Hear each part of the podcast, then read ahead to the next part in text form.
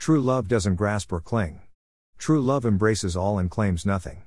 But this is a huge subject, of course, and it's always good to define your terms, if you expect to have any reasonable discussion, because the word lends itself to many different interpretations, not the least of which is the reproduction of the species, without which we wouldn't be sitting here having this conversation. Birth, after all, is the origin of each and every individual, if not the species, even if the species is the one most at risk. But many people, especially we Westerners, see love as something to be in, i.e., in love, so something far above and beyond the simple act of reproduction, more like an entire dimension that swallows us up whole, only to hopefully be released on our word at the middle of our sentence with the ensuing prospects of good behavior. Good luck with that. Other languages even describe the same feeling as being lost, i.e., lost in love, so that hits the nail squarely on the head, now, doesn't it? But that's so Christian, the passion and the cross, even if the passion was originally suffering, and the cross is really a sword.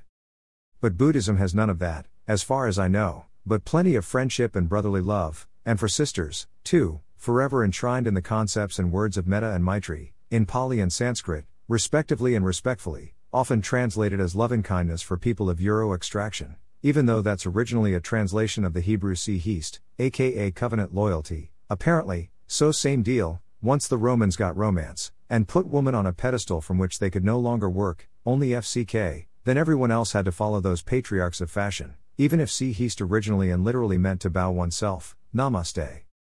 But that's all water under the bridge, because that was then and this is now, but Buddhism is still a way of life full of dispassion, literally, i.e., relief from suffering, or at least compassion, i.e., misery loves company. But Buddhist suffering, dukkha, does not have to be painful, not at all. It is simply an acknowledgement that you are going to die, and that you are not the center of the universe. Now, I won't say that the Hindus for hire who tell you that you are the center of the universe are lying, but simply that they are misinformed, as any scientist can attest. For, in the Buddha's eyes, we are simply a heap of aggregates, so let's say adjectives, not nouns, and certainly not eternal ones passing from life to life, notwithstanding the paradox of rebirth.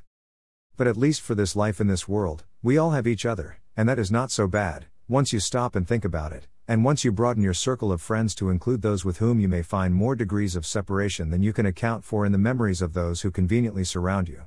Racism sucks. Does the universe care what you do with your life? We are the universe. We care.